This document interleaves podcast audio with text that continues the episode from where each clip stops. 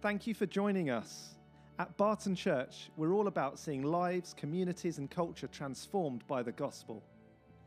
We're working our way through Luke's gospel in a series called We Follow. We're now up to chapter 13 and 14 and exploring more about what it means to follow Jesus in today's world as whole life disciples.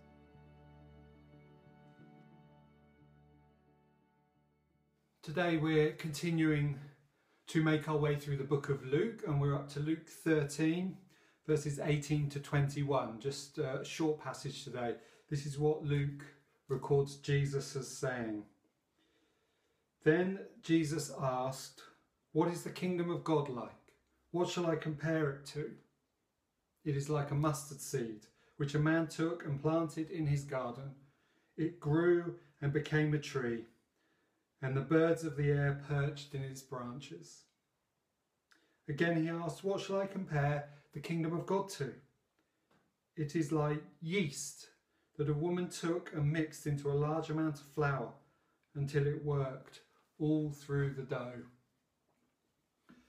Sometimes it's difficult preaching. I know Oz and I make it look easy, and some of you might think that I just roll out of bed, turn on the camera and then rant about whatever's on my mind for 30 minutes or so, but that's not what happens at all. For example, today, you know, I've been up for a few hours already.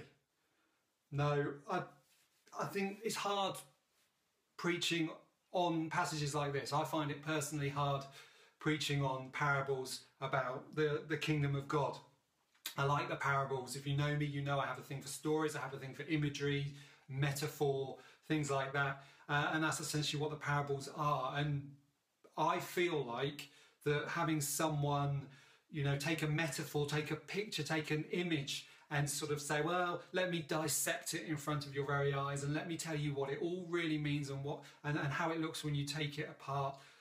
I think sometimes that that kills the power of the message and that the point of the parables is not you know they're easy to understand and that uh, it's clear necessarily what they mean. I think the preacher is sometimes like a photocopier. I'll tell you what i mean by that. When i was younger uh, i went to a service at a church remembrance day service. It was and it was 20 years ago and it was a small church and they had an order of service which said photocopied and handed out so you knew what was happening and what the words of the songs were and so on. And on the front of this uh, photocopied order of service, they had, um, because it was Remembrance Day, they'd photocopied a poppy and uh, that was on the front of the service. I thought that was a nice idea, but one thing I noticed was that um, it was a colour photocopy, but the thing about poppies is they are vibrant and alive. You know, the, the red and the black and the green. It's a, a, quite a striking contrast. When you photocopy a poppy, even if it's a colour photocopy, the, like the one on the, the, the front of this order of service, it looked a bit washed out. The colour wasn't as bright. The it, it, it looked a bit sad. And I remember at the time thinking that's what preaching is like sometimes. Uh, you take the Bible, which is full of colour and vibrancy and life, and you give it to a preacher, and and you get a photocopy of what's in the Bible. And if if the preacher's any good, you'll get perhaps you might notice some details you didn't notice before, or the the, the contrast between the colours. You'll say, "Oh, that's that's quite striking. I've never never really thought about it that way." But to be honest, much of the time the preacher will preach and you'll just get a washed out photocopy of what was already in the bible something you just read but with with less of the life less less of the energy less of the color and if you're really really unfortunate you'll get a preacher who's stuck on the monochrome setting and all you get is a black and white handout the bible with all its color drained and gone and sucked out there are some preachers who know how to tell stories, who are really good at telling stories. Some of them, I think, could have given Jesus a run for his money. One of my favourites is a guy called Fred Craddock, who I've probably mentioned a few times or told a few of his stories. Uh, he died about five years ago, I think, but he was born in um, 1928, if I remember correctly. So, so he had quite a good innings. But he was a, a fantastic preacher and a, a master storyteller. One of his stories that, that I like, that I remember, has always stuck with me. He tells of a time when he he just finished his training as a minister and he was was one of his first churches he was in so he was quite young. This probably would have been, I don't know, if not too long after World War II ended, I suppose. And it was a church in eastern Tennessee, in a place near a place called Oak Ridge.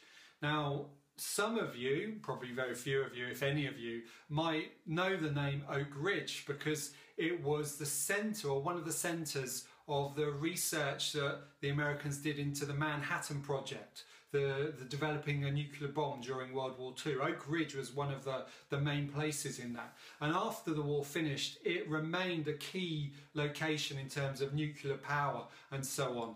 And uh, it was kind of booming as a place, and people were moving in to help build power plants and all kinds of things.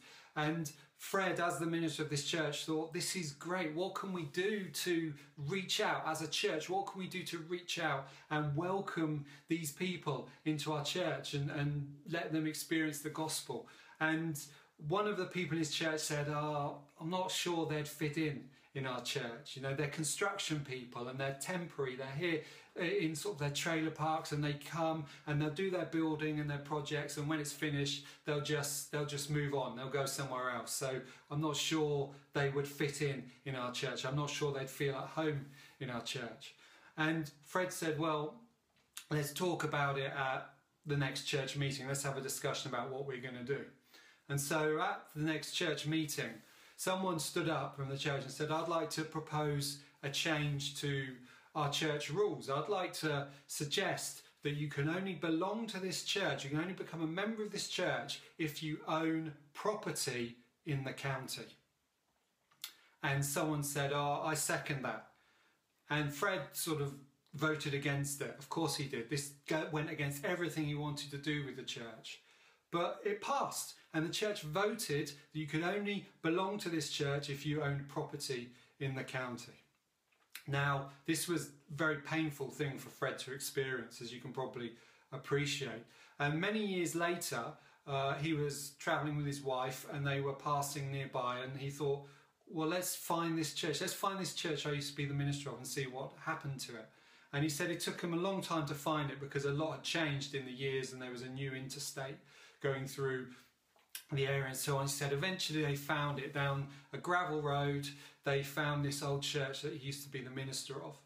And the car park was absolutely full. He said it was crammed of, of vans and motorbikes and cars and all kinds of things. And as they got closer, they saw a sign outside the church that said, Barbecue, all you can eat. And they pulled up and they parked and they realised what had happened. The church, it wasn't a church anymore it, had been closed down. It was now a restaurant. And they thought they'd get some food while they were there. And so they went into this restaurant and it was absolutely packed. All kinds of people from all walks of life sitting down and eating together. Uh, and Fred leaned over to his wife and said, It's a good thing this isn't still a church, or these people couldn't be in here. Now, that, that's a, a story I like. It, uh, it's stuck with me. I, I, remember that story for a while. I like it. I can't really get close to telling stories like that myself. Either I don't have the experiences, I don't have the, the ability to, to tell them that well as, as, as well as he did. Uh, but I, I've liked that one for a while. So how long have I been in? I've been speaking for nearly 10 minutes and I've managed to put it off so far. I've not started talking about the passage. I suppose I better start saying something about the actual passage, hadn't I? Look, the, the thing is, I'll tell you why preaching on passages, preaching on these parables, the parables of the kingdom of the God of God, is so hard to me. I'll tell you why I struggle with it because um, the sometimes we we look at the parables and we think they're just stories, and what are stories for in our culture really they're, they're to entertain and that jesus is telling these to entertain people. Because after all, that's why most of us who speak use stories, isn't it? To stop people from getting bored. But that's not what Jesus is doing. That's not what stories are really about. That's not what they're for. That's not why we've told stories since, you know, the, the, the times we, we humanity's been able to communicate. Stories are more than that, they're deeper than that. And what we have here, these parables, these whatever, four verses, two very short parables, two sentences for one, one sentence for another. That I struggle to preach, I struggle to speak on these because, not because they're so short, but because they're too big. These parables are too big for, for someone like me to talk about, to, to, um, to unlock and, and explain. And if you really think about what Jesus is saying here, if you do the work, and I think you should, when you read the Bible, you should always think about what you're reading. It's a shame that so many of us are so familiar with it, we just file it away. We let the words wash over us and we don't think about what we're actually hearing. The thing is, if you think about what Jesus is actually saying here, if you explore and, ask yourself questions about what's going on here, you find these are not just nice little stories, not pithy sayings, not things to entertain people or to, to stop people from getting bored. These parables are hard to swallow. They are difficult to accept. They are dangerous. They will blow your world open. They will change the way you have to think about the world. They are difficult, scandalous things. Take, for example, the first parable I read about the mustard seed. A man plants a mustard seed into his garden, it grows into a tree, and birds, the birds of the air perch in its branches. I mean, just sounds like a nice image, doesn't it? And the idea of planting something in it, growing, and the birds coming to nest in it. It's kind of this spring. We've got spring on the way, and we're looking at the the, the flowers beginning to open and we're thinking about having to do the gardening and we think this is a nice parable it's about gardening it's about growing things it's not it's a strange thing it's not about that at all it's not really anything to do with sort of nice imagery it's an odd strange difficult parable because the the first thing is mustard seeds right mustard seeds don't grow into trees that's just wrong. That's just weird. They're more of a bush thing. Like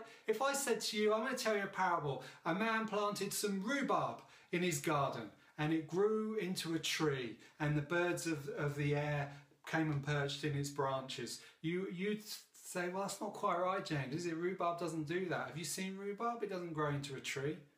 It, doesn't act like that. This is what a must. This is a must see. This is what Jesus is, is says about a mustard seed. Is it because Jesus doesn't know what happens when you plant a mustard seed? Has he never seen a, a mustard seed bush before? No, of course he has. He knows what he's talking about. So it's deliberate, it's odd, it's strange, and it's again, it's not just something unusual to make you perk up and listen and say, oh, that's a bit odd. I wasn't expecting that, so I better listen to the rest of what he's saying because then the parable's over before you, you've even thought about it, before you know he's just got your attention uh, and, it, and it's finished. It's like Jesus is wanting to say, you know what the kingdom of God is? It's strange, it's unusual, it's something different to what you would expect. You plant a bush and you get a tree. That's what the kingdom of God is like. It's it's not what you expect. And and that's kind of where it goes from there. It becomes harder, particularly for the listeners, Jesus' listeners, to stomach what he's saying as it becomes more scandalous, more dangerous, because again, this image, the, the birds perching in its branches, as I say, that's nice. All we like that, a bird singing in the branches. Oh yeah, I love waking up to bird song and all that kind of stuff. But that's not what would be going through the heads of the people who Jesus was speaking to that very first time when he told that parable. Because this idea of the birds coming and perching in the branches of a tree is a, a biblical image. It appears in the Old Testament a few times and it had certain connotations. It appears, there's, there's two examples uh, uh, Daniel, in the book of Daniel, Daniel chapter 4, verse 12, you find again this image of the birds coming and perching in the, the branches of a tree. And it's a parable, likewise, it's, it's a dream actually that Daniel is interpreting. And who's, who's the tree? What is the tree? The tree is Nebuchadnezzar, the, the king, the pagan king, the, the Babylonian king, is the tree that the, the, the birds perch in. And in uh, Ezekiel 31, verse 6, you have again exactly the same imagery the imagery of a tree which the birds of the air come and nest in and perch in their branches. And this time, Ezekiel is referring to, he's, he's speaking, you know, this is what God has said about. Assyria, about a pagan empire, the empire that came and actually conquered the, the northern northern kingdom. The people of God carried trashed their land and, and, and slaughtered them. And, and in this prophecy, uh, Assyria is likened to a tree. The, the, the birds of, of, the air came and nest perched in its branches. So this imagery had connotations for the people of God. This was an imagery of the Gentiles. It was an imagery of the pagan nations. That's what it meant. And this would have been scandalous for Jesus to be saying to his hearers. He's saying, you know, the kingdom of God is strange, it's unusual, it's not what you expect. It, it, doesn't work the way you think it works. You, you plant it thinking you're just going to get a bush, but actually, what you get is a tree that goes uh, further than you imagine it could go. And who is it who rests in the kingdom of God? Who is it who finds refuge in the branches of the kingdom of God? It's them, the unclean, those who are over there, those who are outside the people of God, those who you think are outside the kingdom of God are actually the ones who you find resting in its branches. This would have been upsetting to say the least, for the people Jesus was talking to. And I suppose one of the things I find difficult about preaching on this passage is that we don't find it quite as upsetting. I think in reality, perhaps we should. If we stopped and thought about the, the logical ramifications of what Jesus is saying, perhaps it should scandalize us too. The kingdom of God is not what you think it is. This is what Jesus I believe, is trying to communicate. The kingdom of God goes beyond your borders, beyond your limits, and it embraces those you think are outside of its reach. It's like Jesus is saying the kingdom of God is bigger than anything you can imagine. He and the, the, the, second parable that I just need to mention because I think it fits so well with the first and that understanding. The kingdom of God is like yeast that gets into the, the dough and it and it spreads and it's like there's not a corner of the whole loaf of bread that has not been touched by the yeast. What if Jesus is saying to, to his hearers, but to us, what if he's saying the kingdom of God, there's not a corner of the world that has not been touched by the kingdom of God? How how do you feel about that? How would that make you feel? If that's really what Jesus was trying to tell us, that the kingdom of God goes beyond our, our understanding of what where it should, and it reaches out and it has touched every single corner of this earth, even the dark places where we think there's nothing good there, nothing good happening there.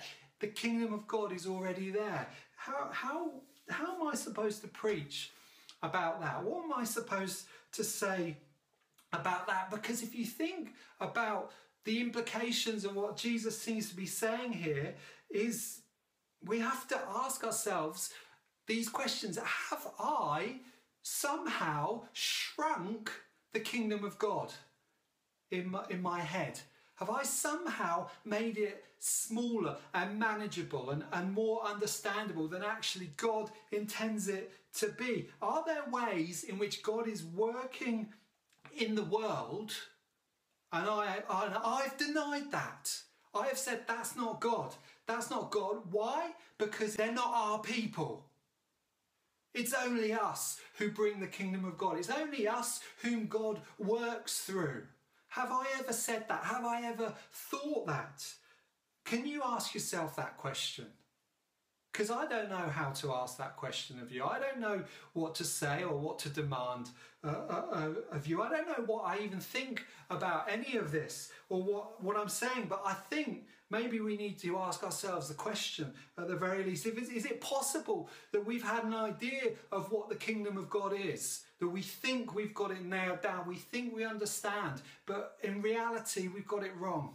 We've been championing something that is smaller than, than what God actually is. Maybe we've been holding something up and saying, This is what the kingdom of God is like. This is who God uses. This is how He works in the world. This is what He is doing and what He does. And we're holding this up, and in our hands, we've got a, a faded, washed out photocopy rather than the real thing.